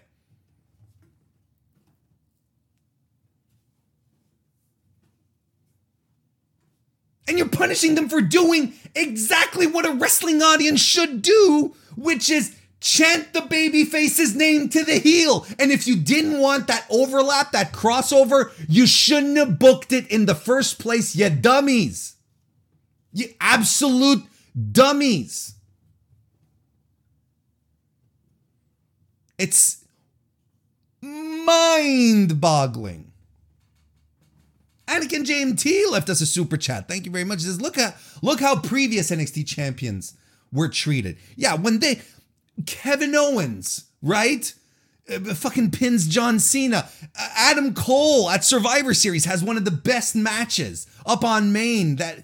It's it just fantastic stuff. And Killer Cross comes up and is, and then the report's like, oh, Vince is Vince is uh, Vince is uh, uh, uh, trying to um, trying to, to uh, send a message that N X T is still developmental. It's like, send a message. Is that why they trot out Keith Lee in front of his hometown crowd and they have him lose? Is that why? Because Vince is flexing, needs to teach a lesson to these kids? How is that even, how is that even in the case of Keith Lee? Why wouldn't you give the hometown crowd a win? Let, let them have a good feel-good moment. Pump them up for the next match. Get them excited. Send them home happy. Whatever. No, no, no, no. We got to get good heat here.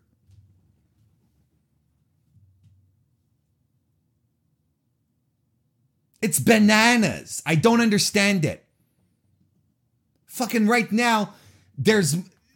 And I'm not going to take credit for this. I'm going to give credit again to, to, to Joe Lanza over at Voices of Wrestling. But again, he, he has the perfect take. There's more synergy between New Japan, A E W, and Impact Wrestling than there is between W W E and N X T. And they're the same fucking company.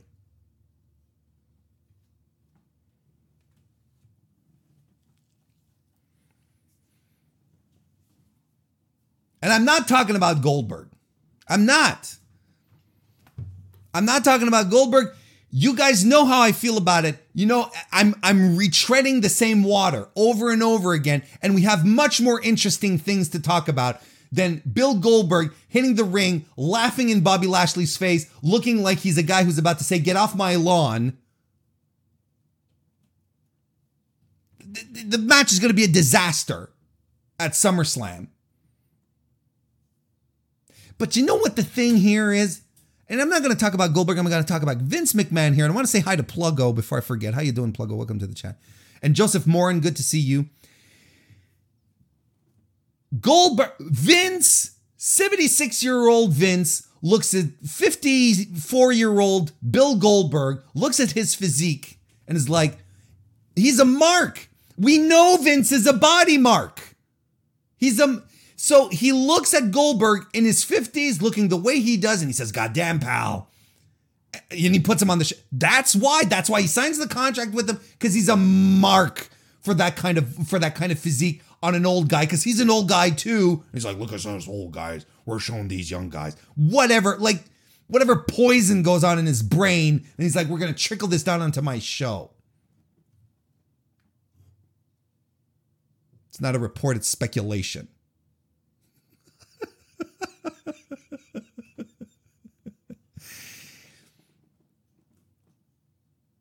Because again, I'll look, I'll, I'll say this, I'll say this time and time again, okay? Time and time again, Bill Goldberg, Bill Goldberg will always be a draw. He comes, he, at his age, his physique looks fantastic. He looks, th- he's going to be ready, physically ready for his match at SummerSlam. But I'll be goddamn if if he's anything else but an attraction. That's all he is. All he is.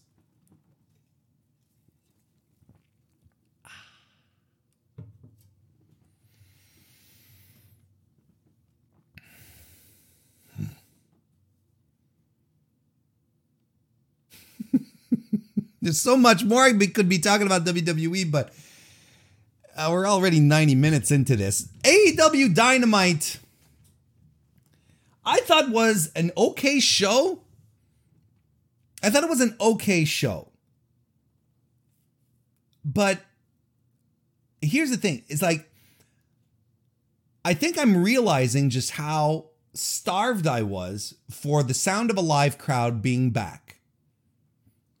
Because I think Dynamite was bookended with some good to great matches and fantastic angles. I thought everything in between was, uh, it was, you know, fine overall. It was all right. But the crowd, I think it's the crowd that's making these shows feel special. It's the crowd that's showing us who we need to cheer for and who who who are the people that we should be getting behind. It's good shit. Don't get me wrong. And and it, it legitimately enhanced my enjoyment of the show. Because there's stuff here that I'm like, this is all right. But the crowd reactions and the angles that they were that they were running. Let's start. I'm not going to go through everything, but I do want to talk about Lance Archer versus John Moxley, because that that fucking ruled. Amazing. They go straight at it immediately. Archer comes to, first of all, I'm going to say it again. All of you weirdos who said that Wild Thing was a bad entrance theme, I hope week after week, the audience keeps proving you wrong. Lance Archer hits the ring with, he's bringing two kendo sticks. He's ready to go. He hits the ring. Moxley's all over him before the bell rings. God, I love that. I love it. It's, that's what it's supposed to be. It's a fight. It's a no disqualifications match. Let's go. Let's fucking go. Get a senton cannonball off the apron. Kendo stick fights. They, they fight into the audience. Paradigm shift on the exposed on the exposed floor, because Moxley's just not Moxley, but Archer's tearing up the, the padding on the floor. We get forks. Archer gets Pillmanized. Mox gets chokeslammed on upright chairs, you know, back to back. Barbed wire planks on top of tables. And it's Archer who chokeslams Mox off the apron through the tables. Mox is in the barbed wire. Lance Archer is your new I W G P United States Heavyweight Champion. This match ruled on an on a North American wrestling program, A E W. A New Japan title was defended. We've seen it before, but also changed hands. In Lance Archer's home, in front of his home crowd, people went berserk. And why wouldn't you do that more often? Why would you not do that when you see the type of reaction it creates? Your, your product looks hot then. It's like, oh, this... And then it makes Archer look important. Archer's like... Then it's like, no one looks at this and says, wow, Lance Archer, so-so. No, everyone's hype. There's so many reasons why I love this.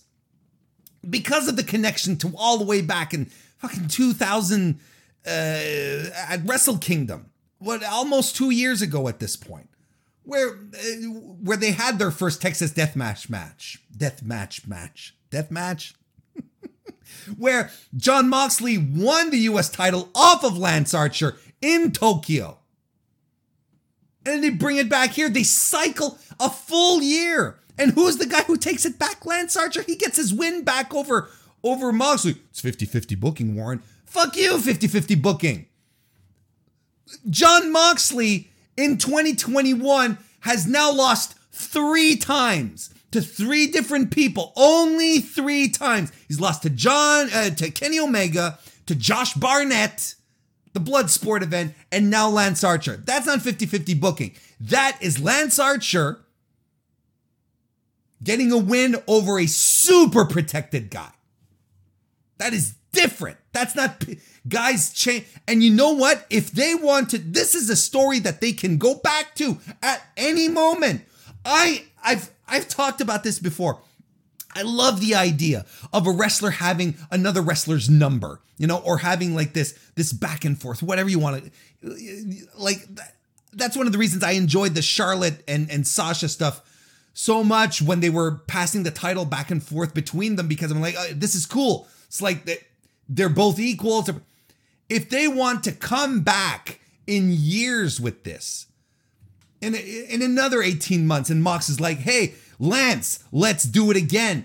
And and then Moxley wins. It's like, boop, boop, boop, boop. Like it continues to escalate then. If you run it every week, people get bored. If you run it every four months, people get bored. If you do it this way, it's great. This is th- Lance Archer, Lance Archer, legit. This was the biggest moment of his career. Legitimately. This is a guy five years ago had surgery on his back and technically should never have returned. But he had the surgery. He rehabbed to come back. Head on over. He headed to New Japan. Teamed up into, into Suzuki-gun. World, uh, World Tag League with Minoru. Had killer uh, killer Death Squad with uh, Davey Boy Smith Junior Then D B S is like, "No, nah, I'm done. I'm going. Uh, I'm done with New Japan." This was all part. All and then and then Lance Archer comes back as a singles guy and has that fantastic match against Will Ospreay at the opening of the G one, where he fucking beats Will Ospreay when when the G one opened in North America and in, and in Texas, if I'm not mistaken. I, that I might I, I can't quite remember the location, but I remember all that stuff. It was a great match, and that was the moment where Lance Archer's career resurged. That's where it started again, and then and now we're we're we're and and now we're almost two years later. After winning the title, and he's back in front of his home crowd, in front of winning against uber protected megastar John Moxley, winning a match in front of his home crowd, and gains back a title that he lost to that guy. How is that not the biggest moment of that guy's career? Right there. Makes it special. Makes it, and he, and you know what? He goes back and he hugs Tony Khan or whoever booked the match. And he's like, this is a special moment for me. Thank you, boss. So on top of that, you add a little loyalty, right? Tony Khan is like, uh, he does this and Lance Archer feels this much more a little appreciative of working for A E W, right? Right. Keep the morale up. Make your people happy. Not just the people in the audience. It's important that your paying customers be happy, sure. But your guys and gals working, you got to keep those people happy too. And it's it's wild. This is what's wild to me. It's wild that I'm sitting here breaking this down while it sounds so obvious.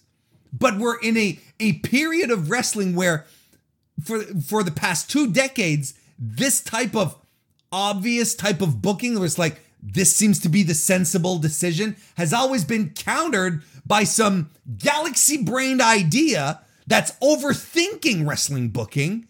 And we're like, no, no, no, we uh, the better story here is for Moxley uh, to use, uh, to put uh, Lance out with four paradigm shifts. That why that way Lance still looks strong and Mox...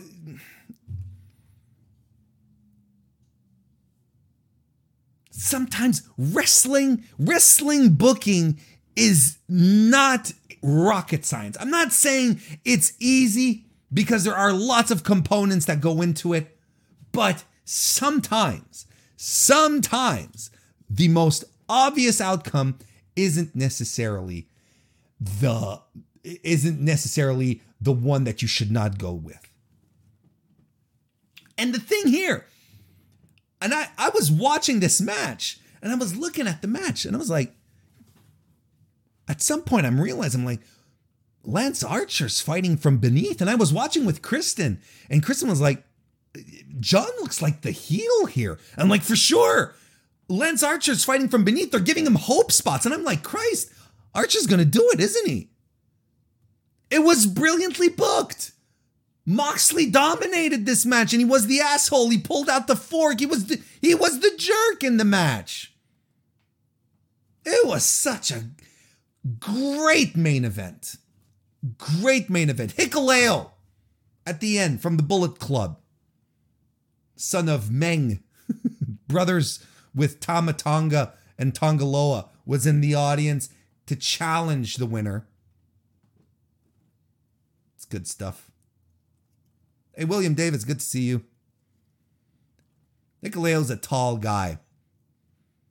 Like, I, I knew he was a tall guy, right? I've seen him at New Japan Strong. He's a tall dude, right?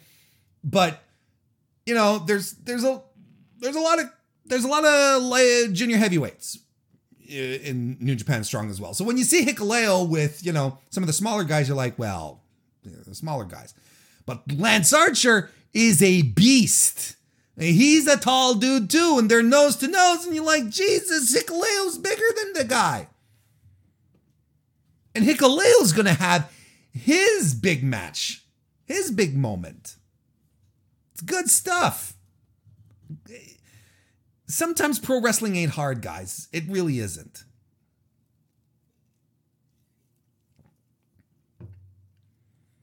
The other big match on the card was uh, Britt Baker successfully defending the A E W World Women's Championship against uh, Nyla Rose. Um, I'm going to tell you, I thought this match was extreme. It wasn't bad, but I wouldn't call it good. I think it was fine. I think they worked hard. I think there was a compelling story that surrounded it all to make it worthwhile, to get people invested. I thought the... There were some, you know, and the proof of that was were, were the near falls, right? The the towards the end. I thought that was proof of that. But um, I didn't think this was I didn't think this was Nyla's best outing. She's had much better matches than this. I don't think this was Britt's shining hour shining hour either. Um, I'm glad that this is out of the way because I wasn't really into the feud either. And now that Thunder Rosa is officially signed, officially, um, this has to be what they move to, right? For All Out, they have to go with Rosa Britt too, right? They have to. And we're going to get a much more superior match out of Britt Baker here than with Nyla. And I think that's the ma- I think that's your right now in A E W. That's the only money match for the women's division right now. It, it's the only one. They don't have anyone else ready. They really don't. I, Chris Statlander, not yet, not yet. And and the, you know, I'd even go as far as to say that my my, my concern that I have at this point, as as great Brit is. Is she, you know, she's a heel, but she's getting the cheers. Like, she's literally in Adam Cole's wheelhouse, you know? And so if she goes to fight someone like Chris Statlander, who is an absolute babyface, like I think you need a you need a, a, a good separation. You you need a proper separation between the two here, between a heel and babyface, and I think this is something that we might be able to reach with Thunder Rosa, because Thunder Rosa is super over as well. I think if Britt just continues being a nasty, she has to do something absolutely deplorable to Thunder Rosa to drive this home, because I think she was a little too cute with Nyla. I really think she was a little too cute with Nyla Rose. But if she drives home the heel stuff with Rosa, then we can eventually move on to Statlander, but it's a situation that is going to work if Statlander is playing opposite a despicable heel, which I'm convinced that Britt Baker is able to do. She's done it. It's just she's so good at it, people love her for it. That's the deal we're in right now. But uh, yeah, this that match wasn't it. We had Darby Allin versus Wheeler Yuta. Um, chat, let me know, over under, how many weeks before... I, How many weeks before A E W signs Wheeler Yuta? Over under three weeks. Wheeler Yuta, who has been on Dynamite over the past two weeks, who's been associated with one of the hottest acts in the company, being the Best Friends, Orange Cassidy. Um, I think, uh, I think our boy Wheeler here is on the he's on the cusp of uh, he's on the cusp of uh, of being signed. They clearly love him. And he's a great wrestler. It's not often that I pop at an octopus hold, but he just slid one on Darby that looked effortless, and he looked like he was floating. It was amazing. Yeah, they're they're they're they're not gonna they're not gonna sit on on Wheeler Yuta. But if, the story, of course, of this match is the confrontation between Orange Cassidy and Sting on the outside. It's like where where they, they, they come face to face. Orange Cassidy does this, right? The the pockets thing. And then he gives Sting a shin kick. Sting, unimpressed, gives his own Orange Cassidy-like shin kick. And they trade the shin kicks to a massive reaction from the crowd. And then they do the, the, the, you know, the low kick where they both connect to just a great reaction from the crowd. And then Sting does his chest pumping thing, but, you know, effortless, you know, without any energy to it, like Orange Cassidy would do it. Big pop from your boy. Oh, I gotta lie. That fun. The, the, the cherry on top was Darby Allin, who was in the ring, who had just like regained his senses or whatever, and he he he leans over the top rope and he's looking at Cassidy and Sting doing this, and he's like, "What are you doing?" Like literally, it looked like, "Dad, you're embarrassing me."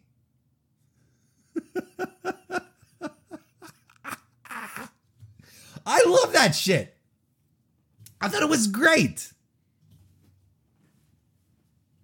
It works because it's because two guys that are super over in the company. Why wouldn't you do that? Fun little moment for the audience. I love it. And you got to do things like that for your audience. You're doing a live show.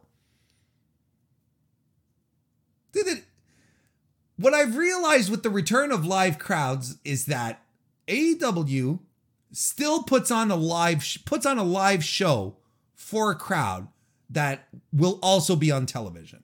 Whereas W W E is basically shooting a television show in front of a live studio audience. I think you get the difference, right?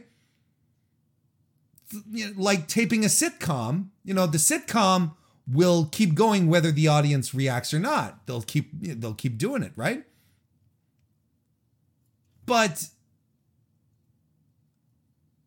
A E W actually incorporates the live crowd as an element of the show, which is what we've all been saying since crowds have been gone, right?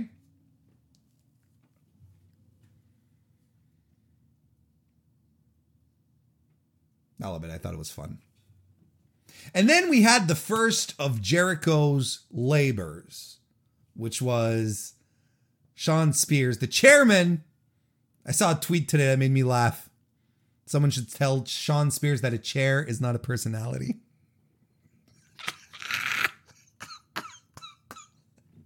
Come on, it's a good one. I laughed. The stipulation here was that uh, you couldn't use... Uh, Sean Spears could use chairs. Uh, Jericho could not. Uh, Jericho managed to win nonetheless, despite shenanigans with Tully Blanchard. Sammy Guevara run, ran in to get rid of Tully. Jericho get kicked out of the C four, which is notable. Uh, Judas Effect puts him away. M J F comes out and says... Your labors are not done. Next week, you are going to be facing a man who has who has stabbed a man in the jugular, a man who has robbed the bank. And I'm like, no, I'm not Nick Gage. And as I'm saying that, he's like, Nick Gage. Nick Gage comes out. Big reaction. And I'm like, Jericho's doomed. Jericho. Nice. Rest in peace, Jericho. I this I think I was talking about this a couple of weeks ago. Right? I was like, A E W is gonna have um A E W is gonna bring Nick Gage on at some point because Nick Gage is He's very popular Ooh, right now. Yeah. You know, he's he's on an uptick with the uh, with the uh, with the documentary and all that stuff. Huge pop. It was fantastic stuff. And again, proof that A E W fans are a little more connected to what's happening in, you know, the outside world of wrestling as opposed to W W E fans who have been conditioned to being in a bubble. I'm not necessarily blaming them. That's what happens when you're conditioned into a certain thing, to believe that there's nothing that happens outside of your bubble. That it's not that that's not a crack. Nick Gage is going to be on A E W next week and he's going to bring pizza cutters and it's a no disqualifications match. It's going to be awful. And that rules. Jericho's coming back as the pain maker. And I, I mean, that's the least frightening thing. Like, like the Painmaker thing was always a little corny. I never, and I'm like, look, Nick Gage is the real deal, and the painkiller thing is, it's a little, it's a little dopey, you know. Well, we'll see what happens next week, but I'll tell you one thing: I'm excited to see what the what they're going to do moving on with these labors, because what I was fully expecting, legitimately, was, okay, Jericho's going to go through the Pinnacle guys, right? That's what I thought was going to happen. Oh, he's going to fight Wardlow in a strap match. And, oh, okay, they're, A E W is mixing this up. We're getting, this is really interesting. I thought that was, now I'm super excited to see how these labors of Jericho are going to go, because they're bringing Nick Gage in next week. And good for him. Good for the guy. He did. He deserves this kind of attention. He deserves that kind of payday. I don't know. I I would suspect that it's going to be a one-shot deal. That would be my that would be my suspicion. Do you think do you think the people do you think the the, the T N T executives were like they mis they misheard when Tony Khan told them we're having the Gage come on? Oh, oh, Academy Award winner. That's wow. And he's going to wrestle. That's going to make, that's going to do big numbers. I'm pretty sure they didn't show any tape of Nick Gage to the T N T executives. It's going to be a big um, Dynamite next week. I'm excited. Anakin J M T left us a super chat. Thank you very much. He says, love Jericho dusting out old gimmicks for labors. Sure. Absolutely. hey, you know, if if his labors also look, here's here's something that we could think about. What if the what if because he's hinted at this. If he can't beat M J F, then maybe he shouldn't be wrestling anymore. Maybe that what this is a signal for his retirement. Because if I'm booking in A E W, there's no fucking way Chris Jericho is beating M J F at All Out. M J F has to be the winner, right? He has to be the guy. So what if through these labors, Chris Jericho sort of relives his old personas, old gimmicks, you know, the scarf, Silent Jericho, Y two J with the ponytail. What if he just brings up, you know, the the the the blinking jacket? What if he brings back just these elements? And what we're actually looking at is a Chris Jericho farewell tour, but we just don't know it. Especially if they start bringing in guys from the outside that he works with, that he sort of gives a bit of a rub before he leaves. Not implausible, if you ask me. A couple of minutes. Couple of minutes. Okay, look. I, just, I want to talk about New Japan real, real quick before before we wrap this up. Because uh, there's stuff happening in New Japan. Um, Kota Ibushi was, uh, was pulled from more New Japan shows. He's suffering from pneumonia. Aspiration pneumonia. Uh, he will miss the next three New Japan shows. Uh, the um, the New Japan website uh, reported that in order for him to make a full in-ring recovery, he'll miss the twenty-second, twenty-third, and twenty-fourth shows. Uh, and uh, they uh, there will be a final decision that will be made in regards to his appearance at Wrestle Grand Slam against um, uh, where he's supposed to face our, our boy Shingo Takagi for the world title. Uh, just snake bitten is New Japan these days. But man, I, I felt something was up with Kota Ibushi. There was something wrong because he had missed shows before that. They said, oh, because of the vaccine. And I was like, nah, something's up. There's something he's, there's something not, not great happening right now. So, um, so it sucks, but I hope he gets, I hope he gets better. Pneumonia is no laughing matter. It's treatable, but it can also be quite, quite, quite serious. Uh, the important thing is that he, he, uh, he stays on top of things. In the meantime, you know, Shingo's gonna go keep keep on his tour of uh, beating the shit out of the uh, the lower card. Just it's weird. But Hiromu Takahashi, in some good news, because we we're allowed some good news when it comes to uh, uh, when it comes to, to New Japan as well. Hiroshi Tana, uh, Hiromu Takahashi, excuse me, uh, has uh, has been cleared to return for in-ring action. Hiromu himself tweeted today that a doctor had cleared him, and he's ready to return to the ring uh, after being sidelined with a um, torn pectoral muscle. Uh, fantastic news. I think the I think the junior division needs him desperately. And of course, with all these forbidden doors opened up, it just adds on to the magnificence of it all. Um, and the uh, final matches heading into the uh, Wrestle Grand Slam show that happens this weekend are, are occurring. They're taking place. Uh, but just a quick preview of Wrestle Wrestle Grand Slam um, before we, we sign off here. Where the, the show is happening, of course, uh, this weekend, uh, July twenty-fifth.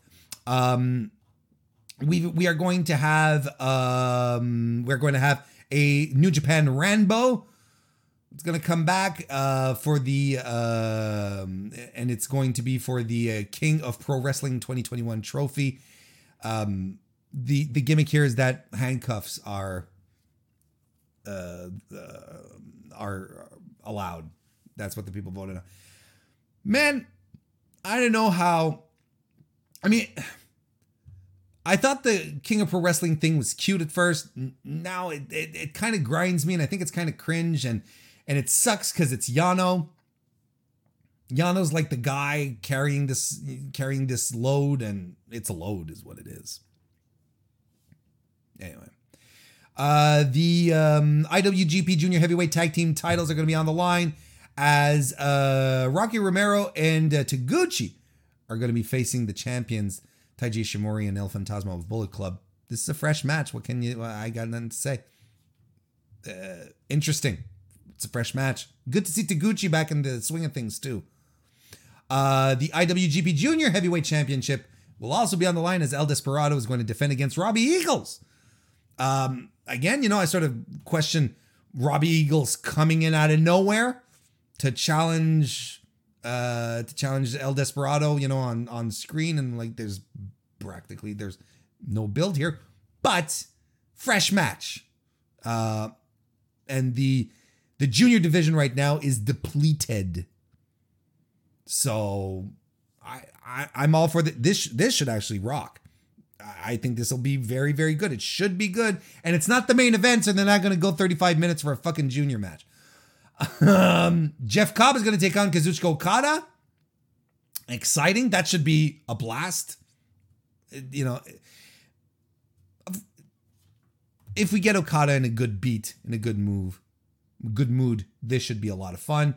Uh, we're going to get the uh, I W G P Tag Team Championships. Uh, Tetsuya Naito and Sanada, the champions, defending against the Dangerous Techers in a rematch from when they lost the titles just like ten days ago. I couldn't, I couldn't care less about this. I'm not gonna lie, but you guys know how I feel about the tag divisions in New Japan.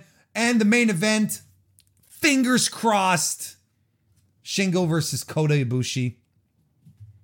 I mean, this this is a match that should have happened a month ago, month ninety days, not sixty days ago or something.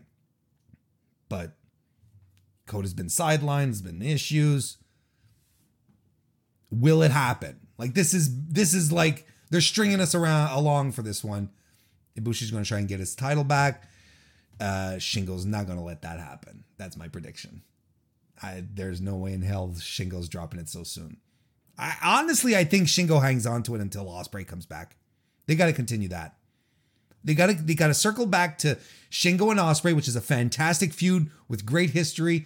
Shingo drops it to Ospreay. Shingo eventually comes back to get it from Ospreay, which is what should have happened in the first place. But life happens. Life happens. Just like the end of the weekly wrestling inspection happened.